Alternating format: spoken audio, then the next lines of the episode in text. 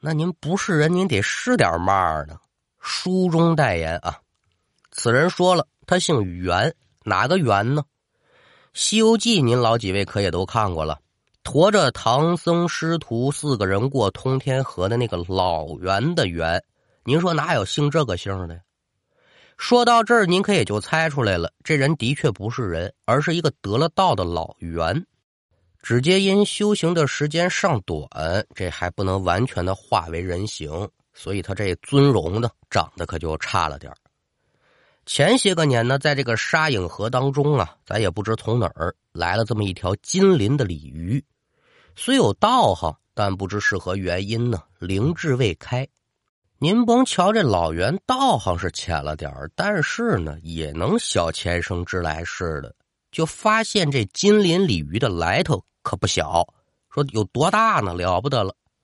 南海观世音菩萨座下荷花池里的一条金鳞鲤鱼。只皆因呢，此鱼啊有一段恩怨未了，所以这才转世来到了沙影河。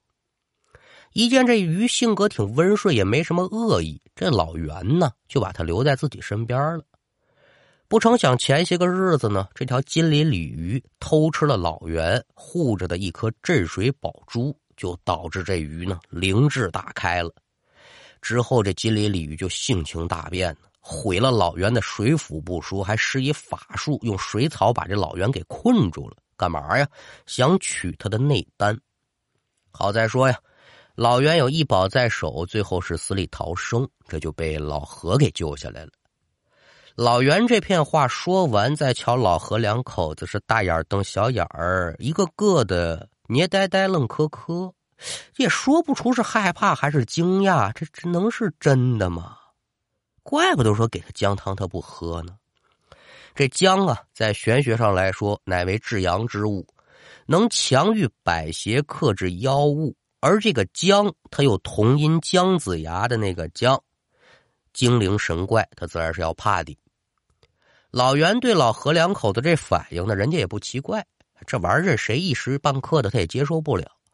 当下可就安住二位的心了，说二位恩人呐，你们且放宽心，我肯定不会加害于你们，此地我也不宜久留。只希望呢，快点找到我那条金鳞鲤鱼的冤家对头，赶紧了却了这场恩怨，还一方百姓的太平。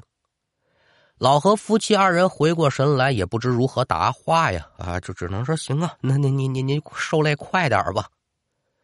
老袁可也不理会二人，由打床上下来，他在前面走，老何夫妻俩就由打后面跟着。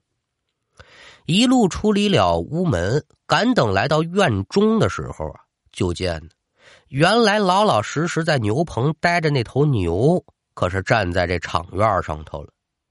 见老袁三人出门之后，这牛呢，本意是想朝前走几步，可抬眼看了看老袁，突然是双目圆睁，接着可就如同受了惊吓一般，就朝这院外跑。您再瞧这老袁呢？看见这小牛之后呢，眼睛也是瞪大了一倍，反正瞪也是白瞪啊，眼睛不大，面露惊喜之色，口中大呼一声：“呜呼呀，天助我也呀！”紧接着呢，倒开两条小短腿，他就朝这个牛去追。您别瞧这腿短，速度可是不慢，蹭蹭蹭几步可就追上了。这边把缰绳在手里一拽，可就把这牛给拉住了。老袁可就站在牛脸前头，紧接着呢，伸出另外一只手，照着牛头的天灵盖是啪啪啪连拍三下，边拍他可就边说：“说牛儿牛儿，你别跑，你的来历我知道，待我打开灵慧智，祝你前世恩怨了。”说了这么几句谶语。老袁这边呢，话音一落，就见牛猛然这么一抬头，冲天就是一声长鸣啊！紧接着呢，几声响鼻儿，哞哞，大概起反正就这动静您再瞧这天上啊，乌云尽散，牛脸再看这牛，好家伙的，那叫一个牛气冲天呢，精神抖擞，双目也是烁烁放光。可就没有了之前那副半死不活的模样了。哎呦，这这这牛怎么的了？”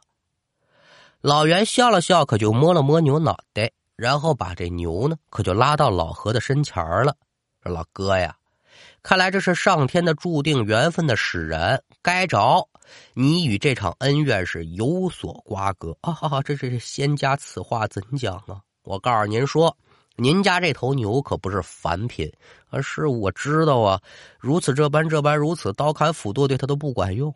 老何就把之前发生在牛身上的种种异状给这老袁讲了一遍。老袁听罢之后也是微微点头，此番意象并非是无根无据的。你眼前这头牛啊，非是旁的。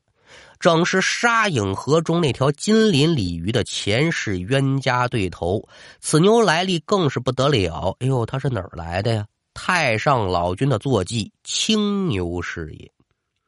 只皆因呢前世啊，这个青牛嘴欠，说了这么一句话，叫“浅水之鱼，实难化龙”，就说你这池塘水太浅了，你这个鱼再怎么修炼，你也变不了龙。之后，这可就被这条金鳞鲤鱼给记恨上了啊！你说我变不了龙，得了吧？精灵神怪就怕心生杂念，这个扣子他解不开，再往前修行，他想再上一步可就难了。至此呢，这一鱼一牛可就闹腾上了。这二位领导一瞧，又是干嘛呀？怎么还打起来了？那得了，你俩呀，下去冷静冷静去吧。什么时候把这恩怨给了结了？你们时候再回来啊！别跟我们面前作了。所以这一牛一鱼可就下了界了。之后这金鳞里呢，偷吃了镇水宝珠，开了灵智，恢复了前世的记忆，心里头不宣愤呢。嗯，那个老牛呢，我得找他报仇去。你说我可不成啊？他就想找这青牛，这可就作起妖来了，搅得周口镇是暴雨连连。今日里，这青牛也恢复了灵智，自然可就察觉出来了。这金鳞鲤鱼啊，他搞鬼，冲天一声叫，破了他的法术。老袁把前因后果讲清楚，说明白。既然你命里是该着杠着，那就由你帮着青牛了结这一场恩怨吧。说着话，老袁伸出手，就见这手掌心儿啊，凭空可就出现了一个散发着金光的白珠子。这就是护我周全那件异宝，名儿叫做碧水珠。你呀，如此这般这般如此，方可助青牛一臂之力。老何接过碧水珠在手中，心头牢牢记住老袁交代他的话。本想将人留下，眼前一个慌神儿再一瞧，老袁呢不见踪迹。扭头再看向自己家这头牛，嘴里面可就忍不住赞叹了。我是真没想到啊，咱老何这辈子还有这等福分，能替老君爷养几年牛。哎呦，我这什么造化呀！那牛可不理这老何，一扭身，自顾自的呢，朝后院的牛棚可就走了。老何一瞧是摇头叹气，也不管那个牛了，就跟自己家媳妇儿说了：“你呀，好生在家经管着，这事儿我一个人不拎，我得再叫个人去。哎呦，当家的你要干嘛？”甭问，那说老何要找人是谁呢？非是旁人，正是前文书咱提到的那个屠夫牛老虎。老袁交代了，这事儿中间会发生变故，你一个人办不了，你得两个人。自己媳妇舍不得，所以老何呢，这可就想到了牛老虎了。牛老虎一听，怎么着给仙家办事儿？那太好了，我求个福报，积点阴德。所以这事儿他当场可就应下了，那叔不要麻烦，一直等到了二更时分，这才见这青牛呢由打牛棚里走出来，开始朝着院外走。老何二人是一人一盏灯笼，可就在身后跟着。不多时啊，二人一牛可就来到了沙影河岸边。此时大水是刚刚退下，岸两旁依旧是一片的狼藉，这会儿也没什么人。俩人就瞧着这牛啊，是一步一步嘎哒嘎哒，可就朝这河里头走。而这河水呢，可就如同煮开了一般，开始鼓鼓的往外冒泡。也就在水花翻腾之时，借着月光，二人就瞧见了这河水之中竟然有金光闪烁。老袁有交代，只是说你们瞧见这金光，就证明这本主可要现身了。